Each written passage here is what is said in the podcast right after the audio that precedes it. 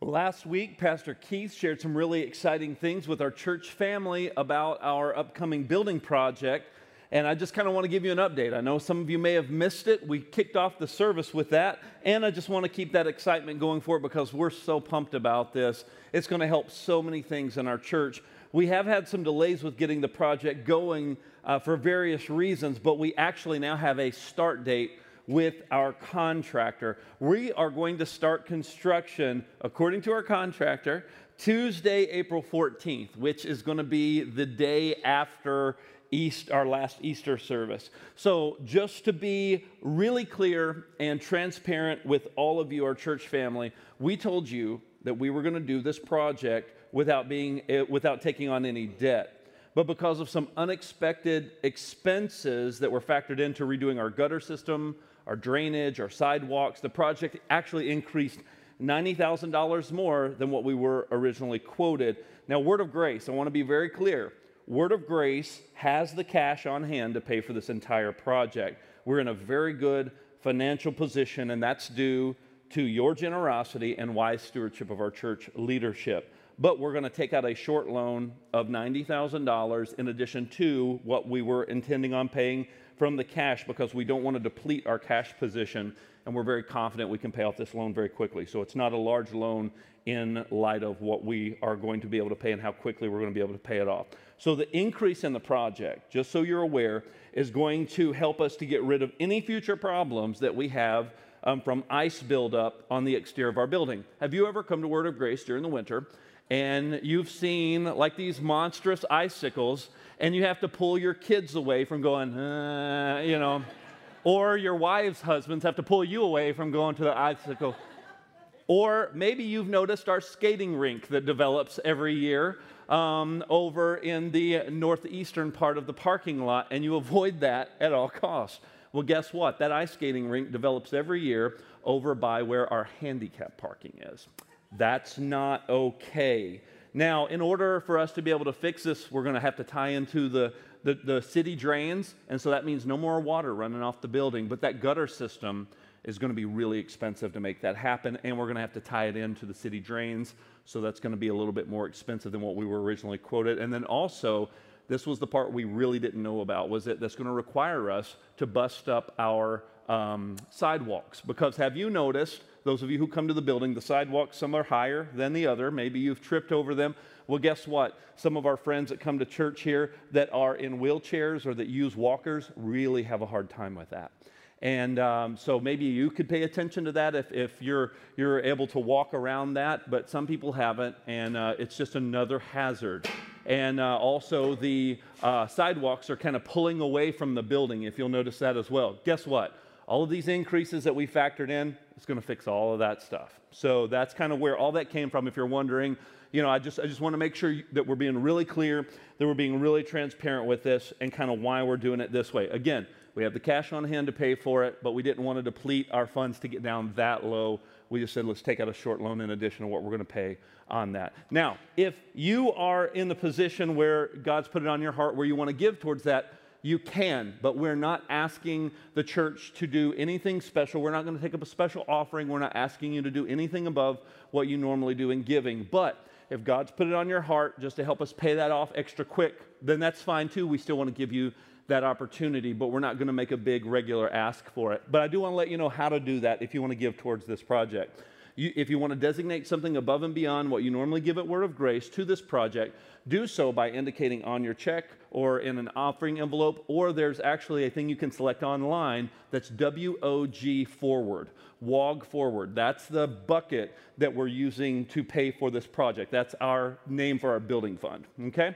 So if you want to be a part of that, you certainly can. Um, and I just want to let you know that that's what's going to happen. This building's going to be awesome. It's going to be so great. It's going to put us in a position for the next project that we'll be embarking on. And I hope that we'll be embarking on the next project somewhere in the next couple of years. Um, we still have a lot of planning and a lot of facts and figures to get straight before we start breaking ground on the next project, which is going to be expanding our parking lot. How many of you guys are going to be excited about not having to walk as far um, to park? So uh, remember, this building was a grocery store, and we converted it to a church building in 2003, and literally nothing has been done to the exterior um, or the parking lot really since then. So the parking lot was meant for grocery store customers, not for a church of that worships six, 650 people every weekend. Um, so it's really great what God's done here, we want to steward it well. We're grateful for the blessing of our building, and we're th- we thank God for that. Um, but we're trying to be wise stewards. And when we start uh, having parking lot conversations, I'll let you guys know what's going on with that too. We just want to keep full transparency and communication clear so you understand what's going on at Word of Grace. And this is exciting stuff because April 14th, you guys, woohoo, April 14th. Uh, it's just around the corner, and they said it's just going to take uh, a week. So we're looking, we're looking about six to eight weeks for this project is what uh, kind of the goal is. We just didn't want to have, you know, really attractive things out there during our five services for Easter, like porta potties and, you know, dumpsters and things like that. We, we, we didn't want our, uh, our first time guests to come and see that as well as take up parking spaces with crazy construction. And, you know, do you feel that breeze coming in the building? You know, so, uh, so, so we'll make sure to get all that stuff uh, rolling the day after that. So please be praying about that. Another area that we're really exciting, excited about revamping, in addition to this, is our youth and our children's ministries. You're going to hear more about that in the weeks to come, but I just kind of want to give you a little teaser.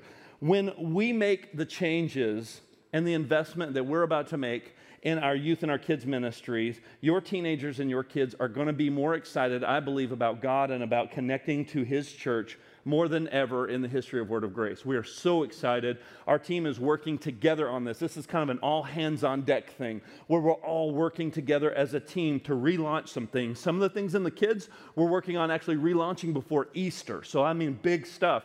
And then some big stuff we're working on relaunching with our youth ministry is going to all roll out May the 9th. So, we're really pumped about that. So, before Easter with the kids, May 9th with the youth. We got some really big stuff coming. As those develop and as we're able to talk more about that, we'll let you know what we're going to do. But I can tell you this kids and youth are really important to us at Word of Grace, and I believe you're about to see and feel that more than ever before. So I'm really excited about those things. So if you have been thinking about maybe getting involved, with youth or kids, let me tell you, this is ground floor time right now for you to get involved. It would be like the best time to raise your hand and say yes to greater things and get plugged into one of those ministries because you'd be on the ground floor of some of these great things we're going to roll out. And we are so pumped about that. It's going to be awesome, you guys. So, why don't we do this?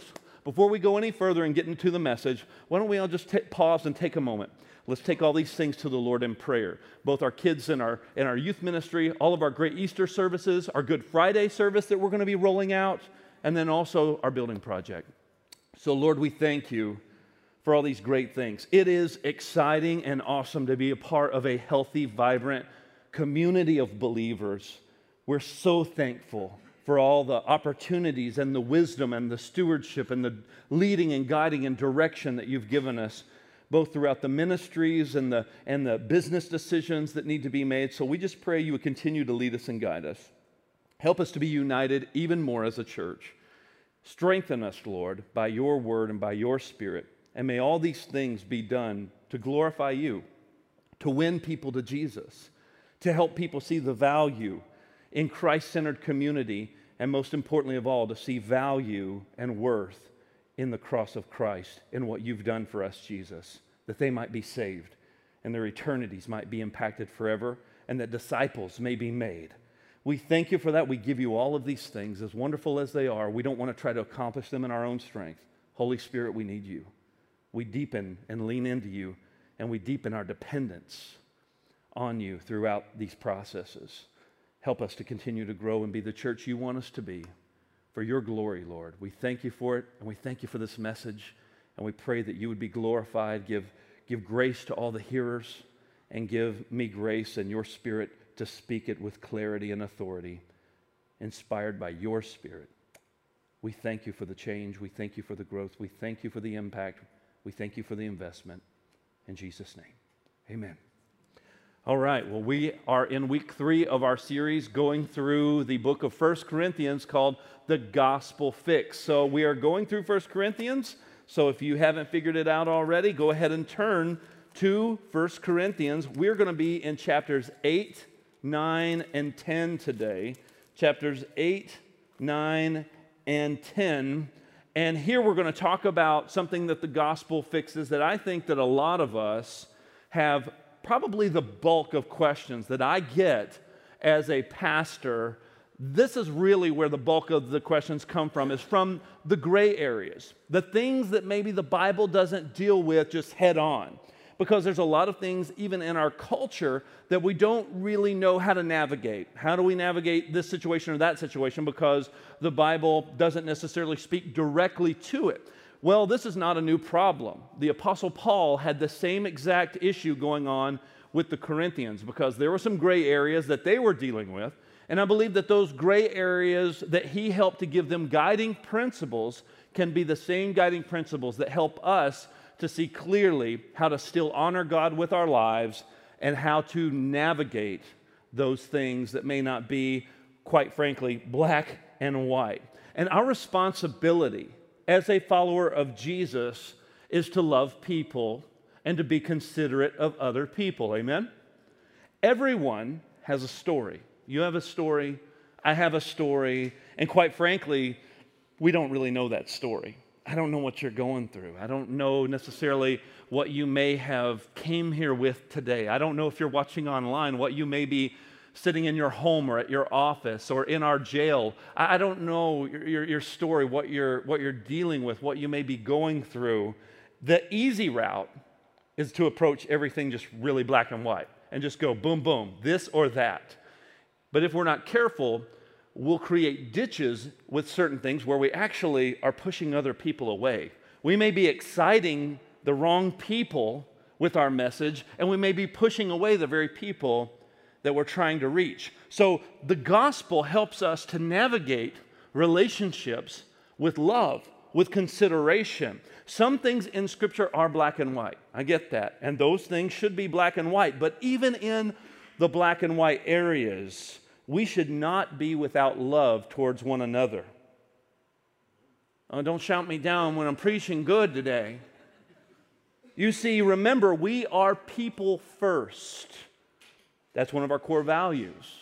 We're people first because we want to communicate that God values you, that God loves you. And if our messaging, if our, if our tone, if our approach is not communicating that, then we're not doing what Christ wanted us to do in a way that's going to point people to Jesus. We just get to gather around the idea that we feel right or we feel like we're the ones who have the upper hand, maybe because of what we have or we haven't done. Maybe because of the things we have participated in or haven't participated in. We use that sometimes as something to elevate ourselves. And this is the same stuff that was going on in the church of Corinth. But Paul tries to anchor people over and over again with love and consideration towards others because the ministry that you and I are called to is twofold. We are called to minister to one another in the context of the church. But we're also called to minister and be considerate of those who are outside of the church as well. And that means with our approach.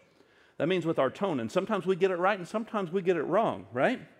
But the point is, is that we need to come back and evaluate am I getting this right or am I getting this wrong? Sometimes I get it right, sometimes I get it wrong. And sometimes you're going to get it right and you're going to get it wrong. We need to give each other grace through those times, but we also need to grow from those times as well. Amen?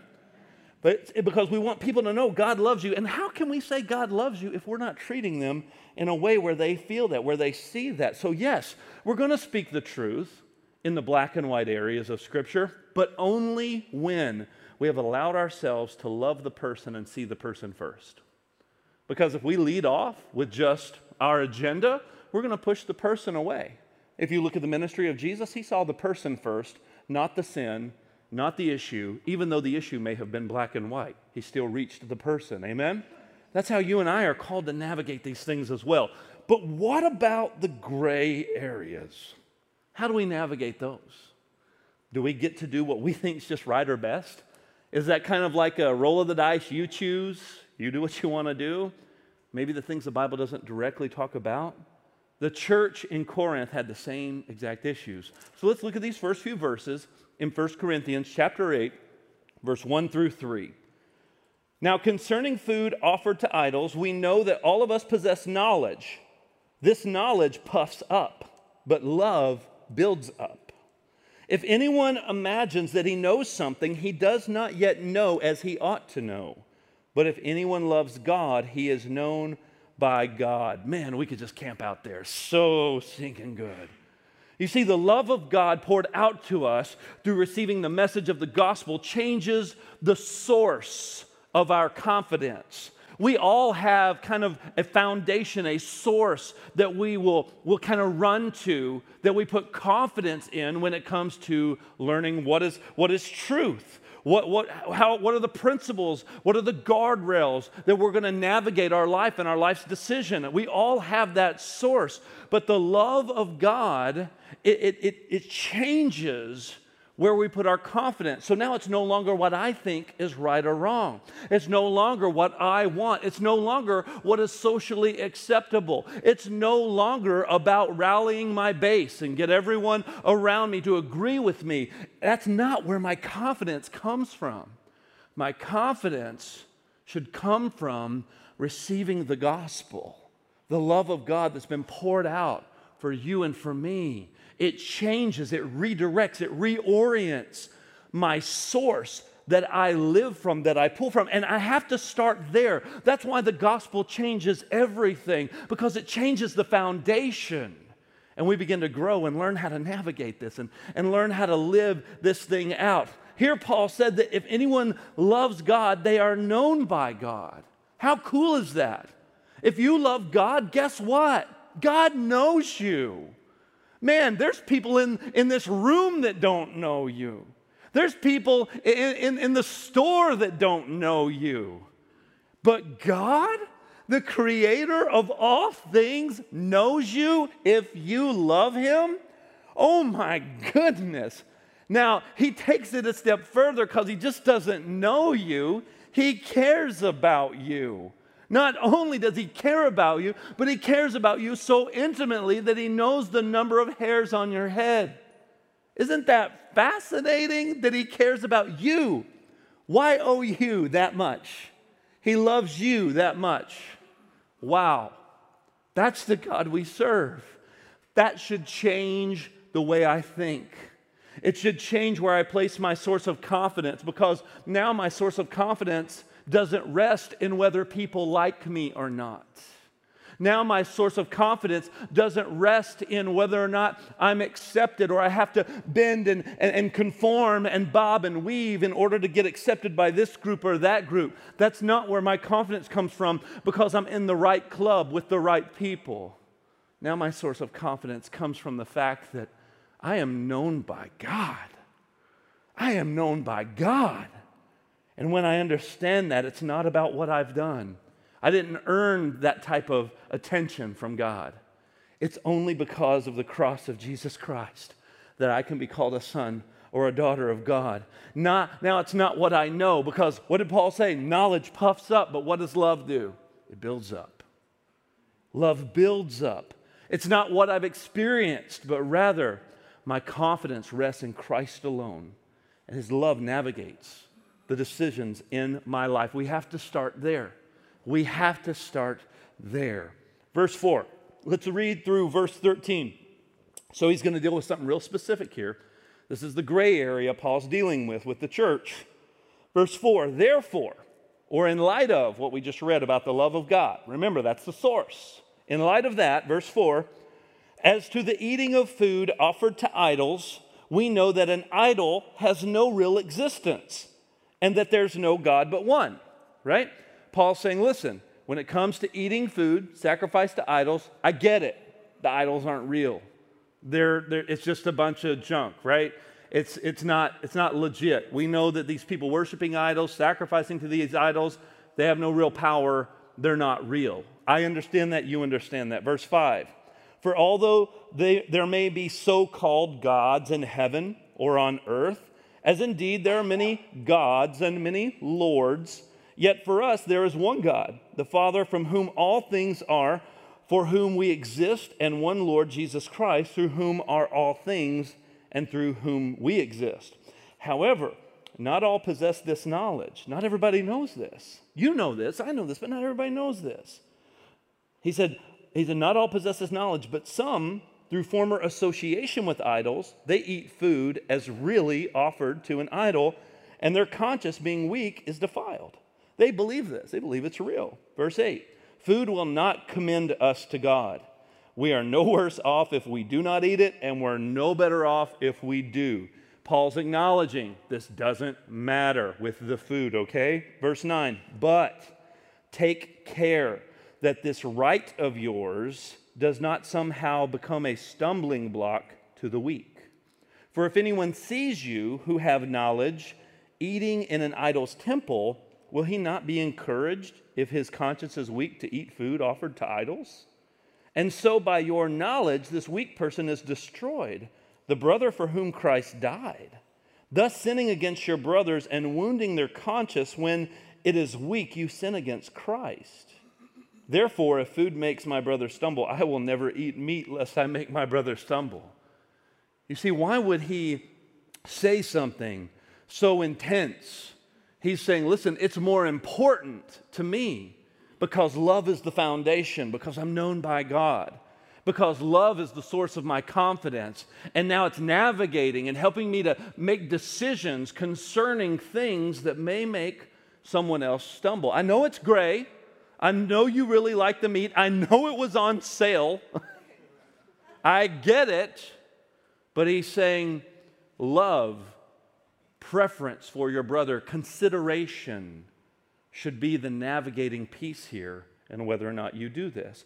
You see, the Corinthians were eating meat from an animal sacrificed to a false pagan god. And the meat that Paul is referring was actually the leftover portion because in the pagan rituals, they would not sacrifice the whole animal um, as in Judaism, where they burn the whole thing up. They would just do a portion of it, and then they would take the portion left over and they would sell it in the market, right? Or they would have a, a, a big barbecue in the temple and you could come eat in the temple um, after you've worshiped the deity, or you could just come and eat in the temple and just pay a price, almost like the temple restaurant.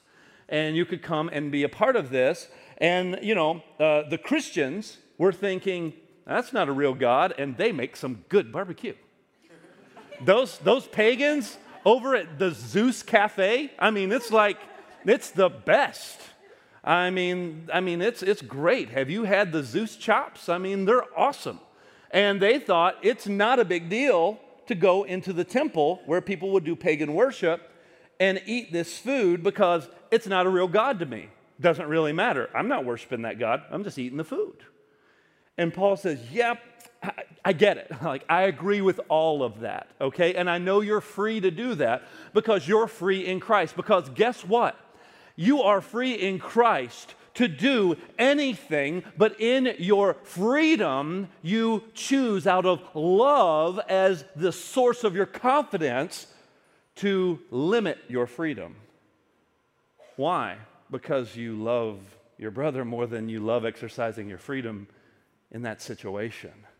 Because it makes more sense for you to actually prefer them and go, you know what? I really like that barbecue. But if that's to make my brother think that it's cool to go in there, that maybe you could serve the God that I serve and serve those gods, then I'm just to stay away from that. Because I don't want to cause the weaker brother who doesn't have the knowledge I have because I know knowledge puffs up. If I just stay in knowledge, I'm puffed up. But if I, if, if I stay in love, if I start with love, that's going to change the source of my confidence and it's going to change the way I navigate this situation, even though I really want to eat that, even though we've always bought meat from that vendor. But now I'm, but now I'm a Christ follower, so I need to think differently. And Paul was saying, You're right, even though it's gray, the love of God poured out in your heart should redirect your focus off of you. and onto your brother or someone you're trying to reach for Christ and how they may perceive you because they don't know whether you're worshiping that idol or not. They don't know. I think that one of the best examples that's most relevant in our day and age is uh, one of our um, uh, state mottos, um, unfortunately, here in Wisconsin, which we want to drink Wisconsinably. Uh, and, and I think alcohol is a great example of this because I have friends who struggle with alcoholism, and I know they struggle with alcoholism.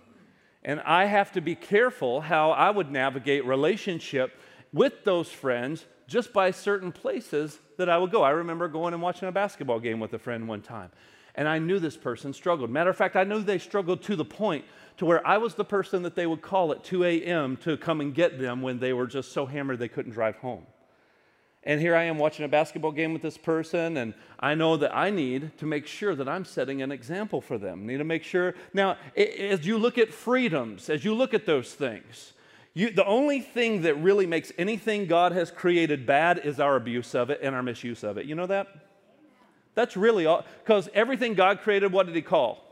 He called it good. What makes things bad then? Because think about it. I mean, there are so many things that have been created that man takes, perverts, misuses. Think about sex. We talked about sexual immorality last week. God created sex to be a good thing. Amen? Amen. All right. but but look at how man has taken something God created when it's used the right way in the way God wanted it to be used. Look at how wonderful it is. But look at how it has hurt our world and entrapped and enslaved people and wounded many, many people. Amen? It has. It's, it's ensnared and, and trapped and enslaved and caused a lot of shame and a lot of pain for a lot of people. But that wasn't God's intention for it. That wasn't what God intended for it to be, which is why the Bible rails against drunkenness. And it talks about it because it knows the pain that it causes. It knows the, the, the issues that it causes. And here, I believe that's a perfect example for us to understand. Listen, we need to be wise and navigate those things. Some people want to get in the ditch. They want to get in the ditch. They want to go, oh, I'm free. I can do whatever I want. Or they want to get in the ditch and go, no, I'm not going to do anything. I'm going to stay over here in the ditch and I'm going to be on this side. And, and, and both sides are, are coming out, out of this point of, of just doing what they think is right and, and, and trying to tell everyone else they're wrong. And, and, and, and I think that, I, I think, yeah, we've got to navigate those situations with a greater degree of wisdom with a greater degree of thoughtfulness and sincerity and care about how others may perceive us. Just like there's certain television shows that you let your kids watch, um, that man, when they were little, you would be like, oh, we got to wait till later in the evening because we don't want to expose our kids to that. Why?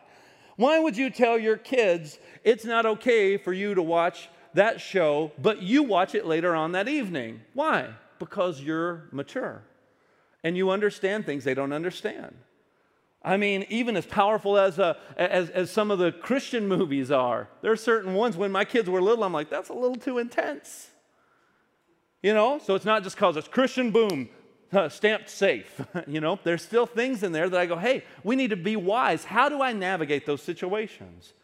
What, what guides you to make those types of decisions on what you're going to let your kids watch and not watch? What, what navigates that for you? Because there's no index in your Bible that says these are the approved shows for Christians. I mean, that would be weird. and I bet every, and, and if I asked you what is your approved list, I bet your list would be different than mine. Now, whose, whose list is right? The pastor's? Or yours? Now, wait, hang on a second. Well, that's me trying to dictate and play Holy Spirit for you. I can't do that. People ask me, is this okay? Is that okay? This is gray, man. It's difficult. So, how do you navigate whether it's something that you need to participate in or not, or something you want to allow your kids to participate in? Is it helpful? Is it something that they can handle? It, was, we had to wait till our kids got older before we would let them watch some of the superhero movies. I mean, there were things in there they just wouldn't understand. But now we let them watch a lot of those movies because they, they get it. Like they're not, it's not going to influence them in a way where they're going to go out and try to, you know, maybe use some of the language. There's a few words in there that I don't really want my children walking around the house saying. But yet, when they were younger, I would have said, no, you're not, that's, that's not okay for you. What, what led me to make those decisions? My love for them. That's what, right? That's what led me to limit and to help make those decisions was my love for my children. Because following Jesus places a greater responsibility on us as ambassadors of Christ. We've got to get this in our heart. As an ambassador of Christ, I have a greater responsibility because I'm now not living just for myself. Yes, I'm free in Christ. I get that, Paul said. I understand that. Yes, you're free in Christ. But at the same time, mm, just because it's legal doesn't mean that it's always wise. Just because the speed limit says 70 miles an hour, if there's ice on the road, doesn't mean it's wise, right? I mean, there's some people that really needed that little tidbit of information over the course of this winter. But following Jesus places a greater responsibility on us because we recognize I'm not living for myself. I'm living for something much bigger than myself. I'm living as an ambassador of Christ, and just because it's legal and just because it isn't sinful doesn't mean that it's wise. This is our responsibility to carry. And you know why? Because eternity matters more than our comfort. Eternity matters more than our preference. Why? Because the foundation that we're driven by is what? Love. That's how the gospel reorients our heart and changes us. Everyone has a story. Everyone has a story, and we should be respectful and we should be aware of that. This should cause us to live with an awareness that with what we do, how we say it, that we are representing Christ. Let's read on a little bit more because Paul digs into this a little deeper about his rights as a follower of Christ. And he also talks about his rights as an apostle. So check this out. Chapter 9, let's read, let's read through chapter 9. Verse 1. Paul says this, the very next thing he says, Am I not free? Am I not an apostle? Have I not seen the Lord Jesus? Are not you my workmanship in the Lord? In other words, am I not in a position of authority to be telling you guys what to do, what's okay, what's not okay? I mean, I could do that because of my authority. You guys are my workmanship. You, I mean, I've seen Jesus with my own eyes. I'm an apostle. But he says, verse 2 if to others I'm not an apostle, at least I am to you. So maybe I can't tell everybody what to do, but he's saying I could at least tell you guys what to do. For you're the seal of my apostleship in the Lord. But he says, This is my desire to those who would examine me. Do we not have the right to eat and drink? Do we not have the right to take a believing wife, as do other apostles and the brothers of the Lord and Cephas, or Peter, Jesus' disciple? Or is it only Barnabas and I who have no right to refrain from working for a living? Who serves as a soldier at his own expense? Who plants a vineyard without eating any of its fruit? Or who tends a flock without getting some of the milk? He's asking these rhetorical questions here. Verse 8 Do I say these things on human authority? Does it does not the law say the same? For it is written, even in the law of Moses, he's, he, he's even bringing that up. He says, You shall not muzzle an ox when it treads out the grain. Is it for oxen that God is concerned? Does he not certainly speak for our sake? It's written for our sake, because the plowman should plow in hope, and the thresher should thresh in hope of sharing in the crop. If we have sown spiritual things among you, is it too much if we reap material things from you? If others share this rightful claim on you, do we not do not we even more? Nevertheless, we have not made use of this right. He said we have a right, but we haven't used it. Hang on a second. Paul's saying, I've been laboring among you. I, I, I could have taken, you know, uh, my, my share of what's going on so you could take care of my needs. But he's saying, Barnabas and I, instead, we make tents for a living. We don't have to make tents, we choose to make tents. We don't have to do that because, I mean, it's not wrong if we did receive material things from you and you guys took care of us. We're apostles. He said, That's not wrong. He said, the, uh, Even the law of Moses understood that. He said, Peter does it, and it's not a big deal. No one's complaining because Peter is being basically paid to be in full time ministry. He said, you know, he, he doesn't have another secular career. He's saying that's not bad. Peter does it. But Are, are, are Barnabas and I different because we go out and make tents instead of taking things from you? Because we could lay claim to it, we could make it our right, and we would be well within the guidelines of the letter of the law. But he says this he says at the second half of verse 12, Nevertheless, we've not made use of this right. But we endure anything, rather, we would rather endure anything than put an obstacle in the way of the gospel of Christ. Wow. Do you not know that those who are employed in the temple service get their food from the temple? Those who serve at the altar share in the sacrificial offerings? In the same way, the Lord commanded that those who proclaim the gospel should get their living by the gospel. But I have made no use of any of these rights, nor am I writing these things to secure any such provision. They're like, oh boy, Paul's about to ask us for stuff. Nope. He said, that's not why I'm writing. It's not my, not my purpose. For I would rather die than have anyone deprive me of my ground for boasting. For if I preach the gospel, that gives me no ground for boasting, for necessity is laid upon me. Woe to me if I do not preach the gospel. For if I do this on my own will, I have a reward, but if not of my own will, I'm entrusted with a stewardship. What then is my reward? That in my preaching I may present the gospel free of charge, so as not to make full use of my right in the gospel. For though I am free from all, I have made myself a servant to all, that I might win more of them. To the Jews, I become a Jew in order to win Jews to those under the law, I become as one under the law, though not myself being under the law, that I might win those under the law.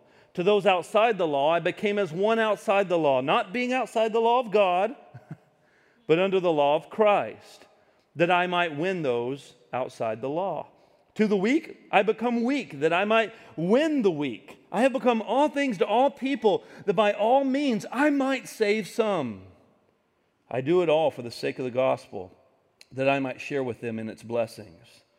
Do you not know that in a race all the runners run, but only one receives the prize? So run that you may obtain it. Every athlete exercises self control in all things. They do it to receive perishable wealth, but we an imperishable. So I do not run aimlessly. I do not box as one beating in the air, but I discipline my body and keep it under control, lest after preaching to others, I myself should be disqualified. Wow. This is like mind blowing stuff. When we first moved to Wisconsin over eight years ago, one of the strangest things that we had to learn really quickly was when you go to someone's house, you take off your shoes. I grew up in the South. You didn't do that. You didn't go to someone's house and just pull a Mr. Rogers. That's not, that's, that was not the custom in the South. And I didn't understand why. People would walk in my house when I first moved here and take their shoes off. And I thought at first it was just those first few weird people. Maybe, maybe that's just what you do. And then I noticed everywhere everyone went, they took off their shoes. So we had to start training our children. And my wife and I had to start learning. We did, now we do it like it's just, you know, it, it's just second nature to us. It's normal. We walk in someone's house. You even do it during the summer because you, you, you are in such a habit of doing it during the winter. You just do it automatically. My in laws think that is the weirdest thing when we come to their house and we take off our shoes. They look at us and they say, You can leave your shoes on. Like, you know, uh, it, it's okay. You know, you don't have to do that. And my kids do it first thing when you walk in the house, take off the shoes, you know. And, and they think it's so strange. What? That's something that if someone were to walk in your home after just trouncing through the winter slush and getting mud and salt and snow all over their boots, if they were to walk in your house and they were to just go right in, walk all over your carpet, put their feet up on the ottoman, you would be like, What are you doing? You would think, don't you know you're supposed to take off your shoes? If you went into someone's house in the South and you left your shoes on and you walked in their home and you put your feet up on the ottoman after you sat down, they would think nothing of it. I know I'm just blowing people's minds today. Those filthy Southerners. and you're judging them. Stop it. But here's, here's the point is that you are going to be respectful, and you know this because you know that this is something that if you didn't do that in people's homes, especially where you're in a, a snowy climate, you know that's culturally unacceptable. Is it sinful to not take off your shoes? Some of you, you'll be like, mm, absolutely, that's a sin. I just vacuumed the other day and we got new carpet. Some of you would say it's a sin, but according to the Bible, is it a sin? No, it's not. But if that person came over trying to share the gospel with you, all you could think about some shoes. That's all you could think about. They would be trying to share with you the hope of eternity, and you can't get past salt and mud. so, Paul says, when I'm in those situations, I'm going to do those things. I'm going to become a Jew to the Jews that I might win some. When I'm in certain circles, you know, there's certain things that I understand I, I mean, you're, you're, you're going to be in different environments. I've gotten the opportunity to be a part of some crazy different environments, and I had to conduct myself differently in those environments when I was there. I mean, it's when, when you go in the, the environment of conducting a funeral. Yeah, I mean, if I'm going to be conducting a funeral, I need to make sure I dress a certain way. I need to make sure. I mean, I remember I was going to do a wedding one time. My wife's like, "You got to do something with that beard. Like, you can't do that wedding this weekend." with that beard. So I had to clean up my beard, you know, and I was like, but I want it to be like, Wah. but when I'm around, but when I'm around all my biker friends, they're like, dude, why'd you trim your beard? What's wrong with you? And I'm like, man, I had this wedding. Why? Because I, I don't want to be a distraction. I don't want to cause unnecessary offense. Why? Because I, I'm, I'm free to do it. It's not sinful. Are you hearing what I'm saying? It's not sinful, but because I prefer the other person because I love the other person, I'm going to limit my freedom because I have a great responsibility as an ambassador of Christ. Yeah, I, I can do those things. I get it. It's not sinful. And, and sometimes we get all puffed up with pride and we think, well, if they just can't accept me for who I am, then, you know, whatever. I don't want to be around those people. I'm not going to do the wedding or I'm not going to hang out with those people. How selfish is that? That's not love as the foundation. That's not love as the starting point. That's putting you at the starting point and you making it all about you. Think about, I'm a representative of Christ. This is bigger than me, so much bigger than me. Our responsibility as Christ followers is to think and consider how we're being received, especially by those who are younger in the Lord, and especially those who need Jesus. We're considerate of where we are. We temper our conversations we temper with the way we deal with people. And I think that it's kind of the same way where, where you know, Jesus still spoke truth, but he, he, did, he spoke truth in different ways to different people depending on where they were. Just like I'll give you the example of what if, uh, you know, you're sitting at the table and you have a two-year-old and you have a 12-year-old and you set before them each a glass of milk. The two-year-old knocks the glass over. How do you respond? Oh my goodness, I can't believe you did that. Don't do that. We don't spill the glasses, but you go over there, you clean it up, and then the 12 year old looks and knocks their glass over. Are you going to go clean it up for them? Are you going to, oh, you know, it's okay, accidents happen? No, you're going to go, what are you doing? Like, you know better than this. I've seen you successfully drink milk before. Why? Why would you do that? This doesn't even make sense. Clean that up. You're speaking truth to both of them, but are you you're dealing with them differently, aren't you? Same situation, same exact situation, but you're handling them very different. Why are you handling them differently? Because they're at different levels of maturity, aren't they? You're being considerate.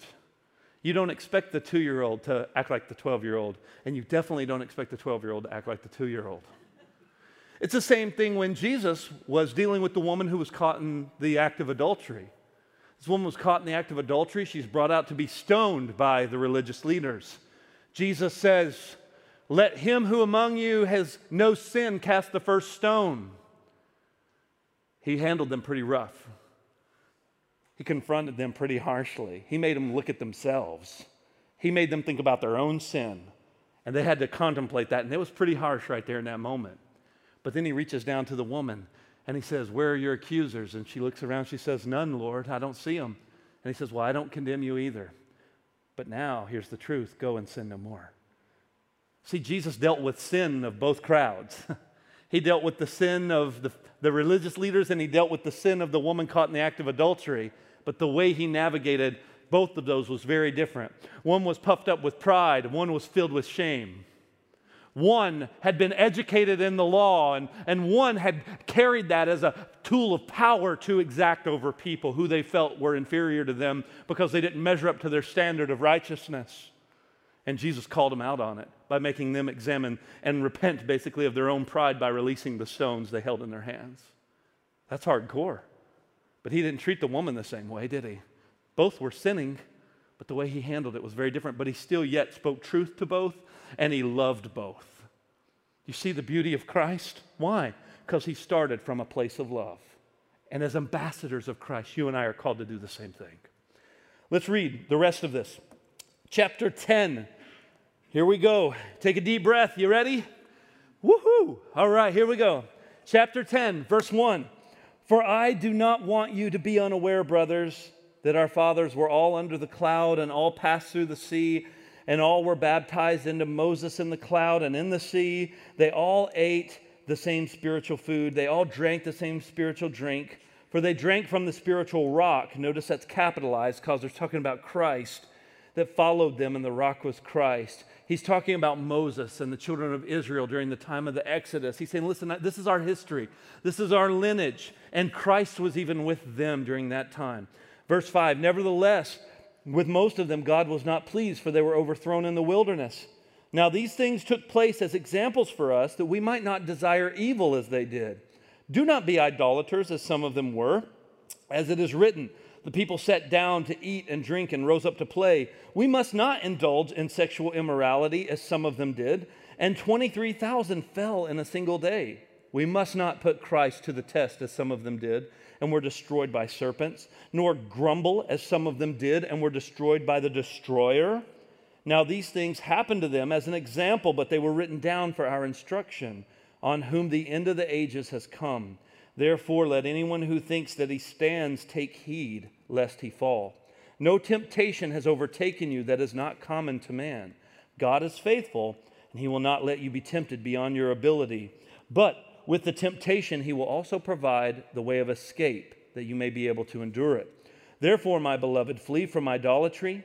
I speak as sensible people. Judge for yourselves what I say.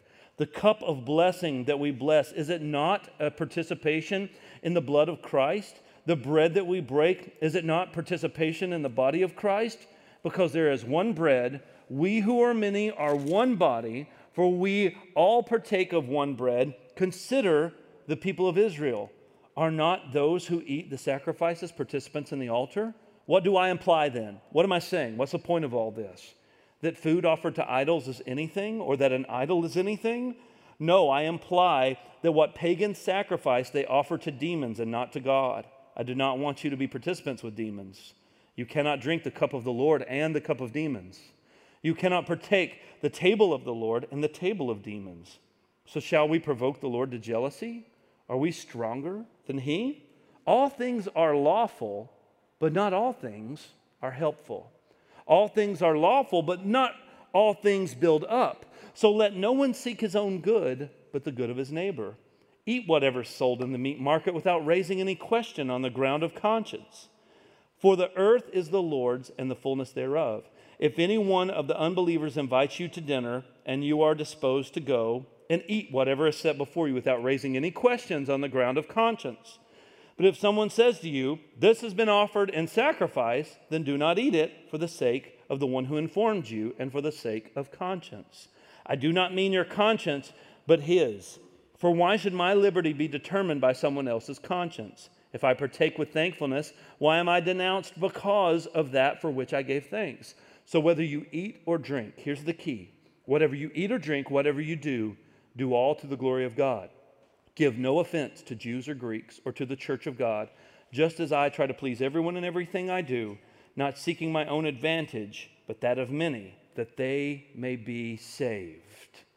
So here, Paul is helping us to see that the gospel fixes gray areas by orienting our hearts to desire that God would be glorified above everything else.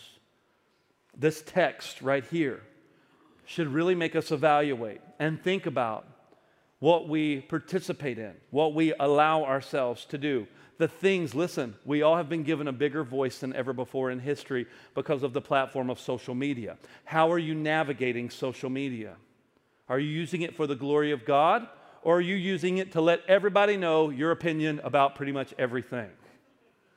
Listen, I, am serious. Not because your opinion doesn't matter. Listen, your opinion does matter. And I know everyone else is doing it, but you have a responsibility as a follower of Christ. Is that joke appropriate to put out there for the world to see? Is that appropriate to say as a representative of Christ? Um, maybe not everybody knows you. Maybe not everyone understands you. See, you're representing Christ. This is bigger than you. Uh, maybe your friends who understand you would understand that level of sarcasm. But at the same time, maybe not everybody else would see you quite that way. And so they see you differently after that. And you have a, a, a big responsibility to carry. Maybe the internet isn't the place to just go out and just let everyone know everything that you think is wrong with the world. Because maybe there's people that you need to reach for the cause of Christ that are participating in some of those things that maybe you actually befriending them and having a conversation with them would be a whole heck of a lot more impactful. Maybe you loving them right where they're at, like Jesus loved people, instead of us just going around and just arguing with people and wanting everyone to see how right we are. I'm not going to tell you what to post and what not to post because I'm sure I'm not the perfect poster. but what I will say is think about the things that you are putting out there. Think about the way you respond. Think about there's a person behind that. Man, think about that. I did something two weeks ago I'll never do again. I joined a Facebook group of Christians, pastors, and I asked a question. I kid you not, within five minutes of me asking a harmless question about where do you send your kids to youth camp, I got eaten alive with 177 comments. I left the group and I said, These people don't love Jesus. Well, why is your youth pastor not on here asking that? What are you undermining them? Going behind them? I wouldn't work for you. Why on earth would you do this? You're just a terrible person. You're a poor leader, sir. You are the definition of a poor leader. You're what's wrong with the church in America today. All I said was, Where do you send your kids to youth camp? And then I'll tell you what that made me think about because I had to stay up two hours after that because I wanted to jump through that phone and I wanted to jack some people up. I wanted to argue, and I argued with a few of them. That was a real big mistake. I just lit the fire from there. Oh my goodness. Wow. And then, you know where my heart went after that? And I'll be honest, my heart actually went this direction. I'm not just trying to say that so you'll say, oh my heart went to the 12 year old girl who's on social media who just got body shamed. I'm a 38 year old man who just got his feelings hurt by pastors. I couldn't imagine being a sensitive hormonal teenager getting body shamed on, on Facebook and how that would make me feel. I, I couldn't imagine it. Could, the, the, the, the cyberbullying, ridiculous man, I gotta, I gotta be careful out there. That's dangerous. I, parents, you got to educate your kids on this stuff. That's a big deal. I couldn't imagine being someone just trying to figure out like all, all, all, these new changes in my life and, and my hormones being all out of whack and me caring about what everybody thinks and, and, and, and, and, and I'm, I'm growing into my, my, my head and my body and, and it's just not all, you know, and, and people making fun of me, people picking on me?